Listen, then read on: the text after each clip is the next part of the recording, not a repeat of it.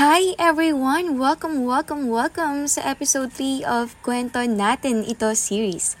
Once again, I am Haideli De Vera from Safety Organization and I will be your host for today's session. Sa mga hindi pa nakakaalam, ang Safety Organization is a youth-led non-profit organization wherein we advocate for comprehensive sex education. Disclaimer lang, this podcast is a safe space kung saan we are free to express ourselves and opinions in a right way. Also, dito sa podcast na ito ay maglalahad tayo ng real-life stories from our letter senders. I know you are all excited to hear our story, so this story was sent by Chris. Ang kwentong ito ay pinamagatang Tamang Panahon. I have a boyfriend. Almost two years na kami at mag three years na this October. Our love started back in senior high school and until now, masaya pa rin kami. Unang taon namin, pinag-awayan rin namin yung about sa ganung bagay. Hinihingi niya rin sa akin to, pero ako ang tumatanggi. Lagi kong sinasabi na makakapaghintay yon. Maginagawa rin naman kami, pero hindi laging lalampas sa pagsugod sa bataan. As always, nagpatuloy yon na lagi niyang tinatanong at sinasabing, itry namin. Pero still, I always refused to whatever he wants. Mahal ko siya, pero it doesn't mean na ibibigay ko ang sarili ko over him. Mahal ko siya, pero mas mahal ko rin ang sarili ko, lalo na't biktima ako ng sexual harassment. Isang taon na kami mahigit noon bago ko naamin lahat sa kanya at siguro yun yung naging sagot para tumigil siya sa paghingi ng mahalagang yun. Inamin ko lahat ng nangyari sa akin at nagsorry siya sa ginawa niyang pangungulit na paghingi sa sarili ko. Almost one year na rin yata simula nung tumigil yon at hanggang ngayon, hindi na rin naulit pag-usapan. Doon ko na-realize na maganda rin palang maging open kayo sa isa't isa. At ito, mag 5 years and counting na kami. Medyo nakaka-move on na rin ako sa past at nabubuhay na sa present. Kaya kayo, lagi niyong tatandaan na may tao talagang darating sa buhay natin na tatanggapin at re-respetuhin tayo kahit ano pa yung nakaraan natin. Ayan, gusto ko munang magpasalamat sa ating letter sender for this episode. Maraming maraming salamat sa pag-send mo ng story. Ayan, sobrang ganda ng story, no? In a way na na-handle ni Chris yung sitwasyon at buong puso namang tinanggap ng partner niya ang sitwasyon ni Ate Girl. Ayan. So today, meron na naman tayong bisita. A guest, but you guys already knew her because we already had her to our previous episode and I can't wait any longer so I'm very happy to present to you guys our assistant director for this organization to express her thought and opinions about the episode for today. Please welcome Miss Aliyah Janelle Aduka. Kamusta ka ngayon, Miss Aliyah? Sobrang okay ako ngayon. Masaya ako ngayon. wow. Good to know, Miss Aliyah. So, kamusta naman? Ano ang mga opinion mo sa narinig mo ngayong kwento? Ang masasabi ko sa story na to ay dito talaga papasok yung quote na the two most powerful warriors are patience and time. Lang sa pakinamdam, di ba, kapag kapag nahanap mo na yung tao na tanggap ka kung ano ka, kung ano man yung past mo, kung ano man yung ginawa mo, tanggap ka pa rin niya. At hindi lang yon nag, nag-antay din siya, drain up niya yung topic. Ang, dami, ang dami nilang sacrifices sa isa't isa na parang talagang meant to be sila na magkita. Parang itinadhana talaga sila na magkakilala kasi sila pala yung bubuo at sila yung perfect match para sa isa't isa, di ba? Tama ka dyan, Miss Aliyah. Pag nahanap mo na yung taong talagang tanggap ka, yung taong kilalang kilala ka at alam yung mga nagawa mo before or yung mga nangyari sa'yo in the past, pero hindi pa din nagbago yung paningin niya sa'yo, eh, maganda nga naman talaga yung ganong relasyon. So, Miss Aliyah, may katanungan lang ako, ano? Gusto ko lang malaman kung nahanap mo na din ba yung dawan mo? Yung tatanggap sa'yo, alam mo yun? so, ayun, sad to say, wala talaga akong boyfriend ngayon. Ayun, single ako. Pero nahanap ko na yung tao na kaya kong intindihin. Hindi nga lang in a romantic way. Nahanap ko yung best friend ko. Yes. Tawag ko sa kanya ay siya yung soulmate ko. Kasi ang dami namin na naming pinagdaanan. So, seven years of friendship na kami. Nasa seven years na kami mag road to eight. So, simula elementary, kilala ko na siya.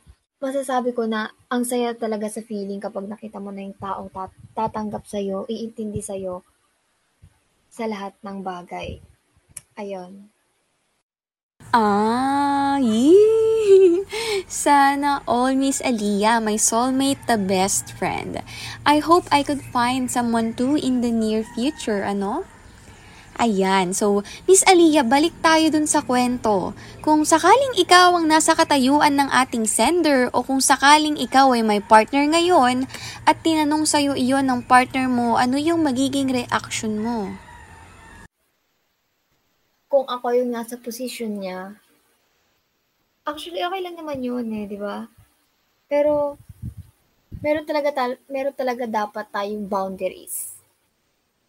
May limitations. I mean, para sa akin kasi kapag ganyan, kapag yung pinipilit ka niya, actually red flag yun eh sa isang relationship. Kasi, katulad ng second episode natin, di ba, kailangan, ayun nga yung sinabi ko na mag give and take kayo. Kailangan pag-usapan nyo yung mga bagay-bagay bago kayo magdesisyon kasi ang hirap kapag sobrang kapag one-sided lang yung nangyayari yung iniisip mo lang yung sarili mo paano naman yung partner mo di ba? Kaya dapat pinag-uusapan talaga yung mga ganyang bagay na i-explain nyo sa isa't isa kung bakit ganito. Kung, kung paano nyo masasolve kung paano nyo kung paano kayo makakapag-communicate ng maayos na walang na walang nangyayaring away or ano. I agree, Miss Aliyah, no? Sa isang relasyon, normal naman talaga. Huwag na tayo magpaka-hipokrito at hipokrita dito. Normal talaga yung mga ganong bagay. Walang masama. Pero, pero ha, sa mga listeners natin dyan, pakinggan nyong mabuti ito. Ang sasabihin ko sa inyo ay, ang sasabihin ko sa inyo ay normal iyon, pero ang hindi normal ay yung gagawin mo yon ng walang consent. Pipilitin mo yung partner mo na gawin yon. Yung mga ganong bagay, actually marami pa. Pero in this case, ayon sa kwento ni Chris ay nagtanong ang kanyang partner. Meaning to say, her boyfriend still consider the what you called consent. He was also considering the feelings na meron si Chris. At doon natin pwedeng ipasok ang sex education. We all know na sa ganyang sitwasyon, sa mga usaping ganyan, we all need the consent of our partner. Kung papayag ba o hindi. Hindi naman pwedeng pag gusto natin ay bira na agad, go go go na agad, di ba? Sabi nga ng iba ay respeto ang isa sa mga kinakailangan ng isang relasyon. Pangalawa, this is related also sa sex education for the fact na si Chris ginawa ang pagtitimpi or ang tinatawag nating abstinence. At mahalaga ang abstinence lalo na for this kind of matter. For those listeners out there na hindi pa familiar sa abstinence, eto ho yun no, ang abstinence ay isang desisyon na wag munang makipagtalik. Pag kaya mong magtiis, magtimpi, alam mo yung limitations mo, yung boundaries and all, at napipigilan mong gawin ng mga bagay na yon, that's already abstinence. Kapag meron ka ng mga bagay na yan, at marami pang iba actually, you already doing the abstinence. At malinaw na sinabi ng ating letter sender na Ayaw niya muna. Kahit anong pagtatanong pa yan ng partner niya, kahit anong pagpupumilit pa yan, nanindigan si Chris na wag muna. May tamang panahon yan. Ika nga. Tama ba, Miss Aliyah?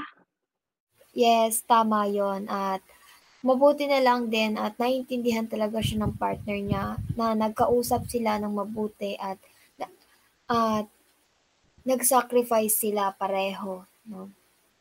Tamang-tamang tama ka ulit, Miss Aliyah.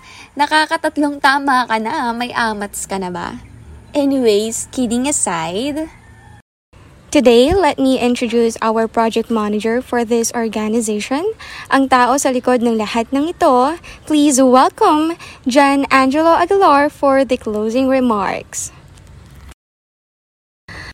Magandang araw sa lahat ng ating listeners. Ako nga pala si John Angelo Aguilar, project chairman ng Safety Organization.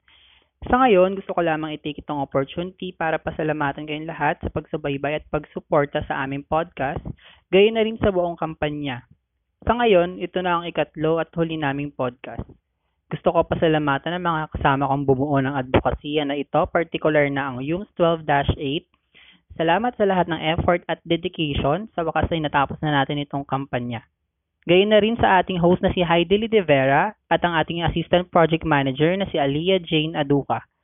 Pati na rin sa ating magaling na campaign advisor na si Mr. Mark Daniel Alberto. Salamat po sa pagsubaybay at paggabay sa amin mula umpisa hanggang sa huli. Naway nakatulong po ang safety organization sa inyo sa pag-intindi sa usaping sex education at sana gamitin natin ito para mag-educate pa ng maraming tao. Hanggang sa muli natin pagsasama, maraming maraming salamat po. At ayun na nga, maraming salamat sa pakikinig sa ating last story and I hope you guys are safe and sound and continue to strive harder for your dreams. Also, I would like to give my fellow batchmates a shout out. Konti na lang makakapagtapos na tayo ng senior high school. We can do this, kapit lang. Bago matapos, gusto ko lang magpasalamat sa lahat ng nakinig sa amin at umabot ngayong last episode. Sadly, ito na ang last episode ng kwento natin ito series pero patuloy pa rin kaming magbibigay ng comprehensive sex education sa aming Facebook page. Sobrang thank you talaga sa mga sumabaybay mula una't huli, umpisa't patapos ng podcast na ito. Gusto ko rin pasalamatan ng Safety Organization Board of Directors sa kanilang suporta at galing para sa mag- para magawa ang podcast na ito. Huli, sa aming professor na si Sir Mark Daniel Alberto sa paggabay sa amin, maraming maraming salamat po. Muli ako si Haideli De Vera at maraming salamat sa pakikinig. Paalam hanggang sa muli.